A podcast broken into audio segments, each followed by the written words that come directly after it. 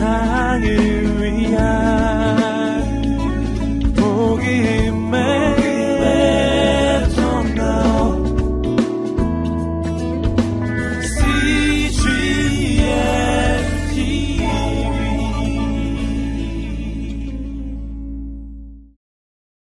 역사를 건강하게 변화시켰던 분들에게는 언제나 두 가지 공통적인 특징이 나타납니다. 첫째는 자신이 마땅히 해야 할 일을 발견한 것입니다. 둘째는 그 일을 이룸에 있어서 어떠한 대가와 희생이 요구된다 할지라도 담대하게 용기를 가지고 그 일을 헤쳐 나가며 예, 그 일을 이루어 갖는 것입니다. 자신이 마땅히 해야 할 길을 발견한, 해야 할 일을 발견한 것을 소명이라고 한다면 그 소명을 이루기 위해서 어떠한 희생도 두려워하지 않고 담대하게 이룬 것을 용기라 이렇게 말할 수가 있습니다. 소명만 있어도 안 되고 또 용기만 있어도 안 됩니다. 이 소명과 용기가 둘 다 있을 때 세상을 변화시키는 일꾼으로 쓰임받을 수가 있습니다. 인생이 무의미하게 여겨지는 것은 소명과 상관없이 인생을 살았기 때문입니다. 소명과 상관없이 살아가는 인생은 언제나 다른 사람을 의식합니다. 다른 사람과 비교합니다. 소명이란 마치 지문과 같아서 모든 사람에게 똑같은 지문이 없듯이 모든 사람을 동일한 소명으로 부르지 않으셨습니다. 하나님께서는 나를 통해서 다른 사람이 아닌 나를 통해서 이루시고자 하는 계획이 있습니다. 소명은 때로 직업과 같기도 하지만 대부분은 같지 않습니다. 우리가 직업을 택할 때 분명한 소명 의식을 가지고 그러한 직업을 택하는 경우도 있지만 대개는 직업은 그저 살기 위해 우리의 어떤 이 세상 속에서의 정착을 위해 번영을 위해 택할 경우가 많지요. 대개 하나님의 소명을 깨닫게 된 것은 자신의 직업을 가지고 생활하다가 그 직업을 넘어선 아니 그 직업 속에서 때로는 직업과 상관없는 소명을 발견할 때도 있습니다. 다른 사람과 비교하며 또 다른 사람을 기쁘게 하는 다른 사람을 의식하는 때로는 가식에 짐에 사로잡혀서 소명을 발견하지 못하고 살아갈 때 우리 인생은 헛되고 무의미하게 여겨지게 되는 것입니다. 소명과 상관없이 살아가는 사람은 너무 많은 일을 자신의 짧은 상해 가운데 이루려고 하다가 인생을 소모하게 됩니다. 소명은 나이와 상관없습니다. 소명은 은퇴와 상관없습니다.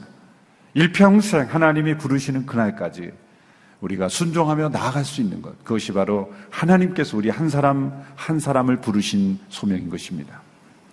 또한 우리의 인생이 무의미하게 여겨지는 것은 그 발견한 소명을 담대하게 용기 있게 이루어가지 못했기 때문입니다. 용기가 필요한 것입니다. 진정한 용기는 정말 하나님께서 나를 통해서 이루시고자 하는 일에 온전히 순종하는 용기, 그 용기입니다. 때로는 머리로는 하나님이 나를 부르신 그 소명을 알지만 용기가 없어서, 담대한 용기가 없어서 그 소명을 따라 살아가지 못하는 경우도 있기 때문입니다. 하나님이 주시는 마음은 두려워하는 마음이 아니요. 능력과 근신과 그리고 사랑과 그리고 이 하나님이 주신 소명에 순종할 수 있는 용기. 그것이 바로 하나님께서 우리에게 주시는 마음입니다. 오늘 우리가 함께 읽을 본문에 보면 우리 예수님의 삶의 모습 속에서 이 소명과 용기가 충만한 예수님의 모습을 보게 됩니다. 예수님께서 이 세상에서 우리를 위해서 이루신 구원, 구원 계획을 이루시는 그 소명과 그 십자가를 향하여 담대히 나아가시는 예수님의 용기. 그것이 우리에게 귀한 삶의 모범이 되고 또한 삶의 원리가 되는 것입니다. 오늘 본문을 보면 몇몇 바리세파 사람들이 헤롯이 예수님을 죽이려고 한다는 정보를 입수하고 예수님께 그 정보를 알려드리는 그러한 모습이 나옵니다. 오늘 보면 31절의 말씀을 우리 함께 읽겠습니다. 시작. 그때 몇몇 바리세파 사람들이 예수께 와서 말했습니다. 여기서 떠나 다른 곳으로 가십시오.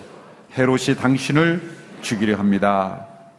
여기서 발견할 수 있는 새로운 사실은 모든 바리세파 사람들이 예수님을 다 대적하지는 않았다는 것입니다. 그중 일부 몇 사람은 예수님을 존경했고 또 예수님을 도와드리고 싶어 했고 또 예수님을 모든 위협으로부터 벗어나게 하려고 노력했다는 것이죠. 그 사람들이 중요한 정보를 입수했습니다. 헤롯이 예수님을 죽이려 한다는 것이죠. 그 정보를 예수님께 알려드린 것은 분명 예수님 편이라고 할수 있습니다. 그러한 정보를 예수님이 들었을 때 예수님이 어떻게 반응했는가? 그 반응이 바로 32절, 33절의 말씀이죠. 우리 같이 함께 읽겠습니다. 시작. 예수께서 말씀하셨습니다. 그 여우에게 가서 말하라. 오늘과 내일은 내가 귀신을 쫓아내고 사람들을 고쳐줄 것이다. 그리고 셋째 날이 되면 내 뜻을 이루리라. 그러나 오늘과 내일 그리고 그 다음 날에도 나는 마땅히 내 갈 길을 가야 한다. 예언자는 예루살렘 밖에서 죽을 수 없는 법이다. 자, 이 말씀에서 또한 예수님의 새로운 모습을 발견하죠. 예수님께서 가끔 신랄한 표현을 자주 쓰셨습니다. 그 여우에게 가서 말하라. 여우라는 단어가 예수님의 입에서 나올 때 제자들이 얼마나 놀랐을까. 그 여우에게 가서 말하라. 그 여우는 헤롯을 의미하는 것이죠. 헤롯을 가리켜 저 여우에게 가서 말해라. 예수님은 헤롯의 간교하고 교활한 그 악한 모습을 지적하기 위해서 여우라는 단어를 사용하셨습니다. 예수님께서 아무런 이유 없이 그리고 무지막지하게 그 당시에 권력자들과 충돌하신 것은 아닙니다. 예수님은 당시에 최고 권력자였던 헤롯의 정확하게 말하자면 헤롯 안티파스죠. 헤롯 안티파스는 헤롯 대왕 이후에 네 명의 분봉왕으로 그 유대 지역이 분할돼서 통치될 때의 한 분봉왕이죠. 헤롯 안티파스. 이 사람이 바로 세례 요한을 이 죽인 사람이죠. 자신을 비판하고 자신의 죄를 지적한다는 이유로 세례 요한을 죽인 사람. 그 사람이 이제 또 예수님을 죽이려고 하고 있습니다. 그러한 잔인하고 포악하고 교활하고 그리고 간교한 당시 약한 정치 지도를 향하여 저 여우라 이렇게 말한 그 단어 하나로도 예수님 죽임 당할 수 있어요. 세례 요한은 여우까지라는 단어도 쓰지 않았어요. 그냥 그 헤롯의 죄악을 지적했을 뿐이에요. 그런데 예수님은 그 헤롯을 향하여 그 여우에게 가서 말하라. 라고 담대하게 말할 수 있는 것은 이 단어 하나만으로도 예수님은 죽임당할 수 있는 거예요. 그러나 예수님은 얼마나 담대하십니까? 그리고 얼마나 헤롯의 그 죄악의 실상을 이 여우라는 동물을 비유로 해서 얼마나 정확하게 지적하고 계신 것입니까? 예수님께서 이렇게 여우라는 단어를 쓰셨다고 해서 우리 모두도 또 여우라는 단어를 막 사용해서는 안 돼요. 자기가 마음에 안 든다고 저 여우에게 가서 말하라. 예수님도 여우라는 단어 쓰셨다. 이런 식으로 아, 이렇게 예수님이 쓰셨다고 해서 모두가 쓸 수 있는 게 아니에요. 하나님 보실 때 우리 모두가 다 여우입니다. 예수님이 쓰였다고 우리가 다 쓸 수 있다고 정당화해서는 안 됩니다. 자, 예수님은 이 바리새인들이 전해준 살해 계획을 듣고는 오히려 더욱 담대하게 자신의 소명을 여우 같은 헤롯에게 전하라고 말합니다. 오늘과 내일은 귀신을 내어 쫓고 가르칠 것이다. 그리고 3일째는 내 뜻을 이루리라. 예수님께서 여기 오늘과 내일 그리고 셋째 날 이런 표현을 쓰신 것은 매우 이 문학적인 표현이에요. 이 여우도 이 비유를 통해서 말씀하셨지만 오늘과 내일 그리고 셋째 날에는 내가 내 뜻을 이루리라.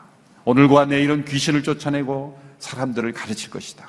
왜 이렇게 예수님께서 오늘, 내일, 그리고 3일째에 자신의 계획을, 자신의 어떤 스케줄을 말씀하시는 걸까요? 헤롯에게 내가 3일 동안 무엇을 할지를 말하라는 거예요. 그것을 통해서 우리에게 가르쳐 주시는 것은 무엇일까요? 매우 이것은 시적이면서도 상징적이면서도 매우 그 통찰력 있는 표현이죠. 여러분, 우리는 내 뜻대로 매일매일을 사랑하는 것 같지만 사실 오늘 하루도 내 계획을 내 마음대로 할 수가 없어요. 하나님께서 우리의 삶을 축복하지 않으면 내가 오늘 하루 나는 이러한 인생을 살겠다고 해도 무슨 일이 생길지 어떻게 합니까? 오늘을 장담할 수 없는 우리들인데 하물며 내일을 장담할 수 있겠습니까? 내일 나는 무엇을 하리라 계획하지만 그 계획대로 반드시 된다는 보장 없습니다. 때로는 내가 이해할 수 없는 일이 생길 수 있고 천재지변이 생길 수 있고 심지어는 하나님이 내 목숨을 거두갈 수도 있는 거죠. 3일째를 우리가 보장할 수 있겠습니까? 3일째 나는 내 뜻을 이루리라 말하지만 대개 우리에게 해당되는 것은 작심 3일이죠. 3일째 내 뜻을 이루리라 말씀하실 수 있는 예수님. 오늘과 내일 3일째 나는 귀신을 쫓아내고 사람들을 가르치고 내 뜻을 이루리라 하시는 그 예수님의 말씀. 그것은 예수님은 시간의 상황에 이끌려가는 분이 아니라 시간의 주인이시고 상황을 이끌어 가시는 주인이시다라는 것을 말씀하시는 거예요. 나는 시간에 얽매여 시간에 이끌려 상황에 이끌려서 살아가는 인생이 아니다. 나는 시간의 주인이시고 상황의 주인이신 하나님이시다. 라는 것을 가서 말하라. 그 여우에게 가서 말해주라. 또한 이 말씀은 어떠한 위협과 심지어 내 목숨을 가져간다 할지라도 하나님께서 나를 통해 이루시는 내 소명은 빼앗아가지 못할 것이다. 너의 위협이 나의 소명을 빼앗아가지 못할 것이다. 나를 죽이려 한다 할지라도 결코 나는 내 계획을 포기하지 않을 것이다. 가르치고 전파하시고 귀신을 내쫓고 그리고 나아가 모든 사람을 구원하려 하시는 하나님의 계획은 절대로 포기되지 않을 것이다. 가서 여우에게 전하라. 라고 말하는 것이죠. 더 나아가 하루 이틀 또 3일째라는 단어는 매우 상징적인 의미가 있는 것이죠. 이것은 무엇을 암시합니까? 예수님이 장사된 지 3일 만에 다시 부활하셔서 하나님의 뜻을 이루는 것, 그리고 예수 그리스도의 뜻을 이루는 것을 이제 이룰 것이다. 하루 이틀 3일 그것은 매우 짧은 인생을 의미하는 것이죠. 예수님은 33세에 매우 짧은 인생을 사셨지만 다 이루었다라고 말씀하시며 생을 마치셨습니다. 그 여우에게 가서 말하라. 나는 비록 짧은 인생을 살지라도 나를 통해 이루시고자 하는 하나님의 소명은 다 이루어질 것이다. 나를 죽이려 한다 할지라도 내 계획은 절대 변화되지 않는다. 바리새인들이 이 말을 들었을 때 얼마나 놀랐을까요? 헤롯에게 당당하게 저 여우에게 가서 말하라 나의 계획을 말하라 그랬을 때 그 소식을 들었던 바리새인들은 깜짝 놀랐을 것입니다. 그리고 이렇게 말씀합니다. 예언자는 예루살렘 밖에서 죽는 법이 없다. 이 말은 반어법입니다. 실제로 예루살렘 모든 예언자들이 예루살렘에서만 죽은 것은 아닙니다. 역사를 보면 예루살렘 밖에서도 죽임 당한 선지자들이 있어요. 근데 왜 이렇게 강조하셨을까요? 가장 종교적인 도시, 하나님께서 택하신 도시, 예루살렘 성전이 있는 도시, 하나님을 가장 공경해야 될 예루살렘이 하나님이 보낸 예언자, 하나님의 사람들을 죽이고 핍박하고 심지어 하나님의 아들을 죽이는데 앞장선 도시가 되었다는 것, 그것을 안타깝게 여기며 예수님께서 반어법으로 장차 예수님도 예루살렘에서 죽임당할 것을 말씀하시며 예루살렘에서 예, 예언자들이 죽임당한 것을 강조하신 것이죠. 예루살렘에 있는 여우 같은 헤롯과 유대 지도자들이 예수님을 죽이려고 계획하고 있지만 오늘과 내일 예수님의 계획은 전혀 변화가 없을 것이다. 예수님 오히려 담대하게 예수님이 뜻하신 계획대로 그 소명을 향하여 나아가는 용기를 보여주셨습니다. 모든 사람들에게 죽음은 피하고 싶고 또 피하고 싶고 피해야 되는 것이지만 예수님께서는 죽음은 피해야 되는 것이 아니었습니다. 오히려 그것은 예수님의 계획의 절정이었습니다. 그렇다고 해서 예수님을 죽인 악인들의 책임이 정당화되는 것은 아니에요. 예수님이 죽음을 택하셨다 그래서 예수님을 죽음으로 내몬 사람들의 책임이 면제되는 것은 아닙니다. 그들은 예수님을 악하게 죽이려고 했지만 예수님은 자신의 소명을 이루기 위해서 다가올 죽음을 피하지 않았다는 거예요. 그 죽음을 향하여 의로운 길을 담대하게 걸어가심으로 십자가가 나타난 것입니다. 이 놀라운 하나님의 섭리와 계획을 통해 우리의 구원이 이루어진 거예요. 예수님은 그 소명을 향하여 담대하게 나가셨어요. 사도행전에 보면 사도 바울에게도 이 비슷한 상황이 일어나죠. 예수님께는 이 바리새인들이 와서 헤롯이 죽이려 한다는 소식을 전해줬지만 사도 바울에게는 성령님께서 직접 고난과 죽음이 기다리고 있다는 것을 예언해 주셨어요. 그런데 성령님께서 장차 내가 예루살렘에 들어가면 고난 받는다는 것, 죽임 당할 수 있다는 것을 성령께서 가르쳐 주셨지만 사도 바울은 어떻게 반응했습니까? 유명한 사도 바울의 고백이 사도행전 20장 23절 24절에 나오죠. 우리 같이 한 목소리로 함께 읽어보도록 하겠습니다. 시작. 오직 내가 아는 것은 어떤 도시에 가든지 감옥과 고난이 나를 기다리고 있을 것을 성령께서 내게 증거해 주실 뿐입니다. 그러나 나는 내가 달려갈 길과 주 예수께서 내게 주신 사명, 곧 하나님의 은혜의 복음을 증거하는 사명을 다 완성하기 위해서라면 내 생명을 조금도 귀한 것으로 여기지 않았습니다. 자, 성령께서 사도 바울에게 장차 내가 예루살렘에 들어가면 이런 고난이 있을 것이라는 걸 가르쳐 주셨어요. 사실 믿음이 약한 저희들 같으면 어떻게 해석했을까요? 하나님께서 이 고난의 길을 피하라고 미리 가르쳐 주시는구나. 감사합니다, 성령님. 거기로 가지 않겠습니다. 그렇게 피할 길로 여기지 않을까요? 여러분이라면 어떻겠어요? 저는 솔직히 그랬을 것 같아요. 하나님 제가 예루살렘으로 가지 말라고 이렇게 장차 있을 고난을 알려주시는군요. 여러분이라면 어떤 선택을 하셨을까요? 성령님께서 장차 있을, 장차 여러분들이 가고자 하는 하나님의 소명을 따라 복음을 증거하기 위해서 어느 도시에 가려고 계획을 했는데 성령께서 가르쳐 주시는 거예요. 성령께서는 가라 가지 말라고 말씀하지 않으셨어요. 내가 그 도시에 가면 고난이 있을 것이다. 죽을 수도 있을 것이다. 그렇게 분명히 가르쳐 주셨어요.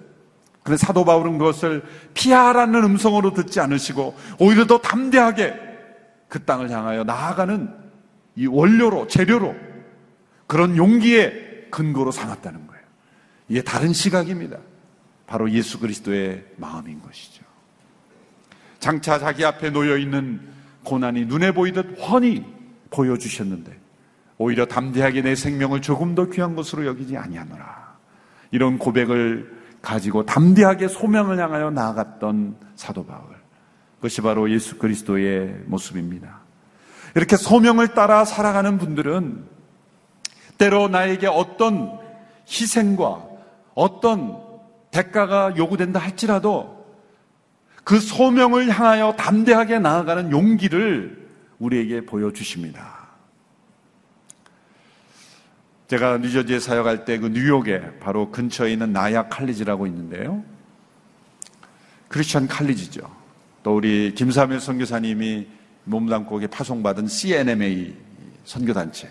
그 선교단체와 그 학교를 창설하시고 세운 분이 A.B. 심슨이라는 분입니다. A.B. 심슨. 귀한 분인데 이분이 뉴욕에서 목회를 하고 계셨는데 그 당시 많은 이민자들이 유럽에서 오고 여러 국가에서 왔지 않습니까? 그런데 본인들도 이민자인데 다른 이민자들을 받아들이지 않는 거예요. 그래서 그 회중들이 이 이탈리아에서 온 이태리에서 온 이민자들을 받아들이지는 않겠다는 거예요. 교회가 어떻게 다른 민족이라 그래서 배척하느냐. 그거 갖고 이 교회의 분쟁이 일어난 거예요. 성도들은 받아들이지 않겠다고 목사님은 받아들여. 결국 목사님이 사표를 내고 교회를 떠났어요. 담대한 거죠. 큰 이슈가 되었던 사건이라 그러죠. 결국 그분은 담임 목사직을 내려놓고 그 뉴욕에 그 선교사님들을 훈련시키는 학교를 세우고 그래서 귀한 선교단체가 태어나고 정말 그분이 열방을 향하여 나아가는 하나님의 소명을 이루는 그런 일에 쓰임을 받았다는 기록을 읽은 적이 있습니다. 정치가 이야기지만 남아프리카 공화국의 넬슨 만델라라는 분이죠. 이분은 이 인종차별을 반대하면서 20년 동안 옥에 갇히기도 했죠. 이분이 결국 나중에 대통령이 됐지 않습니까? 흑인으로서 인종차별이 심했던 남아프리카 공화국의 대통령이 됐어요. 그래서 많은 분들의 주목을 받고 세계적인 그런 지도자가 되었죠. 근데 그분이 대통령이 된, 흑인으로 대통령이 된 이후에 1년째가 됐을 때 그 남아프리카 공항에서 이 럭비 올림픽인가 그런 대회가 열렸다는 거예요. 그런데 이 남아프리카 공화국의 흑인들이 전부 응원하지 않겠다고 보이콧을 한 거예요.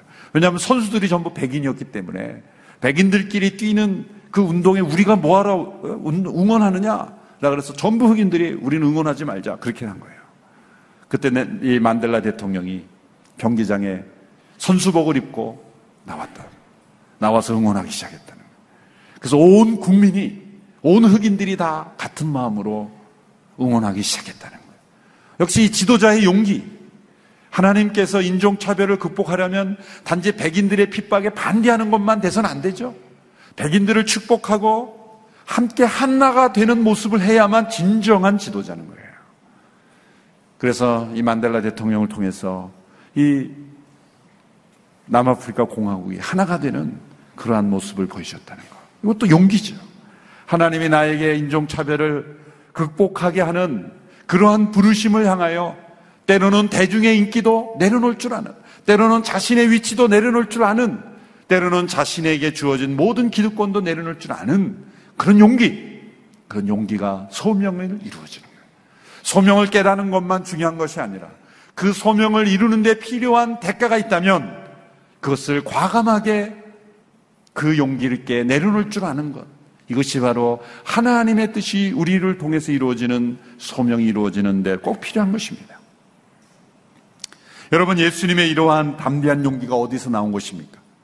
오늘 마지막 말씀 34절, 35절에 그 용기가 어디에서 나왔는지를 우리에게 가르쳐 주십니다. 우리 33절, 34절, 35절의 말씀을 우리 같이 한번 읽겠습니다. 시작. 오 예루살렘아, 예루살렘아, 내가 예언자들을 죽이고 내게 보낸 사람들을 돌로 치는구나. 암탉이 제 새끼를 날개 아래 품듯이 내가 얼마나 너희 자녀들을 모으려고 했더냐. 그러나 너희가 원하지 않았다.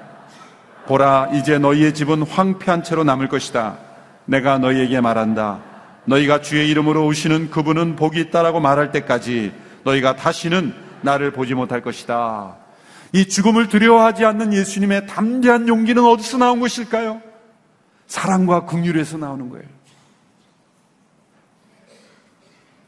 예루살렘을 향한 예수님의 그 뜨거운 사랑, 예수님의 용기는 차가운 용기가 아니라 뜨거운 용기, 따뜻한 용기였다는 거예요. 예수님이 어떻게 여우 같은 헤롯이 죽이려 하는데도 그 예루살렘을 향하여 피하지 않고 담대하게 나가시셨습니까? 그것은 마치 암탉이 제 새끼를 그 날개 아래 품듯이 그 날개를 피해서 도망가고 피해가고 원치 않는 그런 새끼들이지만 계속 품으려고 하고 또 품으려고 하고 또 그들을 용서하고 사랑하려는 그 예수님의 마음에서 그 사랑에서 그 긍휼에서 이 담대한 용기가 나왔다는 거죠. 여기 보면 예수님께서 당신을 암탉으로 비유했잖아요. 오늘 본문에 보면 동물 비유가 두 개가 나와요. 헤롯은 뭐예요? 여우예요. 예수님은 암탉이에요. 그래서 제가 설교 제목을 고민을 했는데 설교 제목을 이렇게 처음에 생각했어요. 닭장 속에 들어온 여우. 뭐 이렇게 근데 무슨 동화 제목 같아가지고 지금 형국은 그렇게 된 거예요. 예수님이 그 암탉으로 품으시는 그 새끼들을 핍박하고 그들을 억압하는 그리고 그 암탉을 죽이려고 하는 여우가 닭장 속에 들어온 거예요. 근데 저는 왜 암탉으로 비유했을까? 구약에 보면 출애굽기에 보면 독수리로 비유했죠 하나님은 독수리처럼 내가 너희를 날개로 업어서 인도하였다. 또 이 호세에서 보면 표범도 나오고요. 표범도 나오고 또 사자도 나오고 얼마나 용맹한 그런 동물들이 많아요. 여우를 단 한 칼에 날려버릴 수 있는 여우를 그 도망가게 할 수 있는 동물들이 얼마나 많아요. 그러나 나는 동물의 동물의 왕국의 사자인 동물의 왕, 왕인 사자다. 그렇게 표현하면 얼마나 우리가 좀 신날까. 여우에게 그냥 당할 수 있는 암탉으로 비해서 얼마나 약해 보여요. 예수님 너무 비유가 약하게 하셨다. 그렇게 생각될 수 있지만 이것은 예수님의 놀라운 그런 지혜가 담겨 있는 비유인 거예요. 예수님께서 예수 자신을 암탉으로 비했을까? 예수님의 헤롯과 무력으로 싸우러 오신 분이 아니기 때문에 그래요. 예수님 만일 당시에 정치 지도자들과 무력으로 싸우러 오신 분이 이렇게 비했을 거예요. 내가 여우라면 나는 호랑이다. 나는 사자다. 나는 표범이다. 그렇게 말씀하셨을 거예요. 그런데 왜 여우에게 잡혀 먹을 수밖에 없는 암탉으로 비유하셨을까요? 암탉은 여우와 싸울 수 있는 능력은 없는 존재로 보입니다. 그러나 한 가지 중요한 것은 자신의 새끼를 날개로 품는 데는 최선을 다하는 동물인 거예요. 그 달걀을 가슴에 품고 부화시키고 그리고 그 새끼들을 병아리들을 그 날개 아래 품으려고 노력하는 암탉처럼 예수님은 예루살렘을 품고 예루살렘을 사랑하고 예루살렘을 구원하기 위하여 십자가로 향하고 나가고 계셨죠. 여우가 와서 그 암탉을 제거하는 거예요. 암탉을 물어뜯어 죽이려고 하는 거예요. 그렇지만 암탉은 여우가 죽이면 죽임 당하는 그 모습 그대로. 그러나 자기 새끼들을 포기하지 않는 암탉의 모습으로 십자가를 향하여 나가는 모습이에요.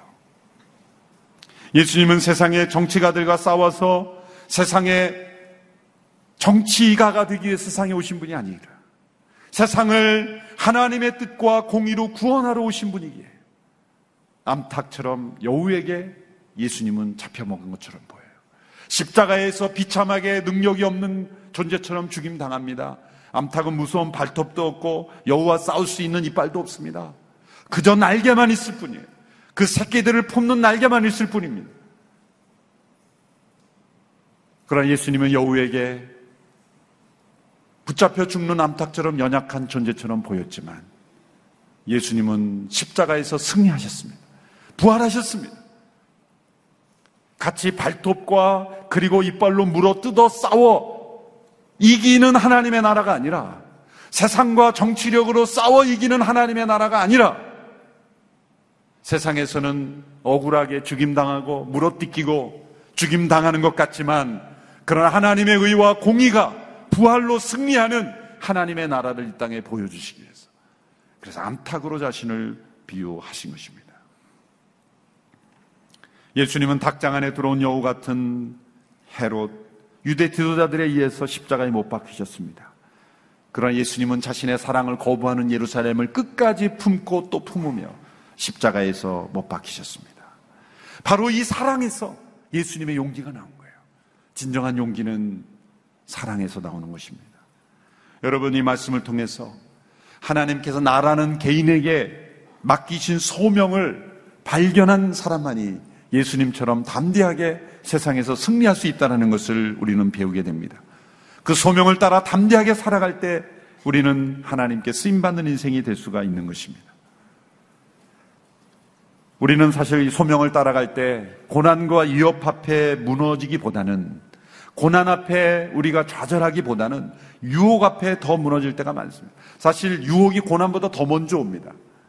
우리는 이 고난이 올지라도 소명을 따라 가는 인생을 하는 사람이 극히 적은 것은 고난이 오기 전에 이미 유혹 앞에 다 무너지기 때문에 예수님도 이런 십자가의 고난이 오기 전에 먼저 광야의 시험과 유혹이 먼저 왔죠. 예수님께서 당하셨던 유혹이 우리에게도 동일하게 있어요. 대부분의 많은 경우가 유혹에서 다 무너져 버려요. 그러니까 뭐 소명을 따라갈 때 고난 속에서 선택하고 말고가 없어요. 되게 유혹에서 다 넘어지기 때문에. 유혹을 통과한 사람이 이 고난 속에서 내 소명을 택할 것인가 아니면 고난을 피할 것인가를 고민하게 되는 것이에요. 그러므로 이 말씀에 적용할 때 우리는 먼저 고난이 다가올까 두려워할 필요가 없이 유혹을 먼저 이기는 것도 해야 돼요. 유혹을 이기고 나아가면 언젠가 고난이 올 거예요. 그러면 그 고난도 우리가 소명을 따라 승리하며 나갈 때 십자가에서 승리하신 승리가 우리에게도 찾아올 줄로 믿습니다. 우리 모두가 예수님이 오늘 한 말씀처럼 나는 마땅히 내 갈 길을 가야 한다. 여러분, 우리가 마땅히 가야 할 길을 발견할 우리 모두가 되기를 바랍니다. 그리고 마땅히 가야 될 길이라면 어떠한 희생과 고난이 요구된다 할지라 때로 유혹을 이기고 승리하며 나아가는 그래서 우리를 통해 하나님의 뜻이 이루어지는 우리 모두가 되기를 축원합니다. 기도하겠습니다. 이 시간 잠시 기도할 때 하나님 나를 통해 이루시고자 하는 그 뜻은 무엇입니까? 그 뜻을 알면서도 때로는 유혹 앞에 무너지고 고난 앞에 포기함으로 그 소명을 따라가는 용기를 잃어버린 저의 모습이 아닙니까? 주님, 이 말씀을 통해 마땅히 내 갈 길을 가리라 말씀하신 주님처럼 마땅히 내가 가야 할 길을 가겠습니다. 주님 깨닫게 하시옵소서. 나이와 상관없이 경험과 상관없이 직업과 상관없이 나의 경제적 형편과 상관없이 내가 마땅히 가야 될 길을 깨닫고 순종하며 나가는 제가 되기를 원합니다. 주님 나를 받아 주시옵소서. 이 시간 함께 합심하여 함께 기도하며 나가시게 되기를 바랍니다. 하나님 아버지, 오늘 말씀을 통하여 우리 주님의 소명과 우리 주님의 용기를 보았습니다. 나는 마땅히 내 갈 길을 가야 한다. 어떠한 희생이 요구된다 할지라도 여우 같은 악한 세상이 나를 해친다 할지라도 나는 포기하지 않는다. 포기할 수 없다. 유혹 속에서도 무너지지 않고 고난 속에서도 굴하지 않았던 이 예수님의 소명의식이 우리의 삶 가운데도 있게 하여 주옵소서. 마땅히 내 갈 길을 가리라. 날마다, 날마다, 날마다, 오늘과 내일, 매일매일의 우리의 삶 속에 마땅히 내 갈 길을 가리라 고백하며 승리하며 나가는 우리 모두가 될 수 있도록 역사하여 주시옵소서. 하나님 아버지, 오늘 말씀을 통하여 예수님의 이 소명을 향하여 나가는 의연한 용기를 보았습니다. 나는 마땅히 내 갈 길을 가리라. 오늘과 내일, 매일매일 하나님의 뜻을 이루기 위하여 어떠한 유혹에도 넘어지지 않고 어떠한 고난에도 굴하지 않고 마땅히 갈 길을 가셨던 예수님. 그분의 가는 길을 우리도 걷는 우리가 되게 하여 주옵소서. 마땅히 가야 할 길을 깨닫지 못한 자에게는 깨닫게 하여 주시옵시고, 그리고 그 길을 향하여 나갈 때 탐대히 나갈 수 있는 우리 모두가 되게 하여 주옵소서. 예수님의 이름으로 기도합니다. 아멘.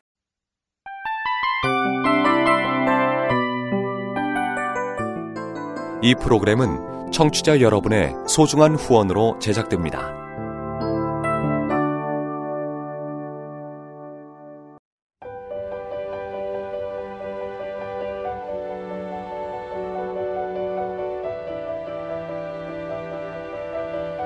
세상에는 수많은 교회들이 있지만 더 깊이 있는 말씀 강해를 찾기 위해 크기로만 교회를 선정하지 않습니다.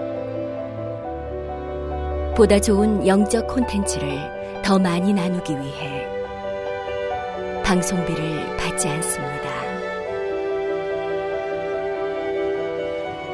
1년 365일 복음만 전하고 싶어서 우리는 광고를 하지 않습니다. 온누리의 복음을 땅끝까지 CGN TV와 함께 땅끝 성교사가 되주세요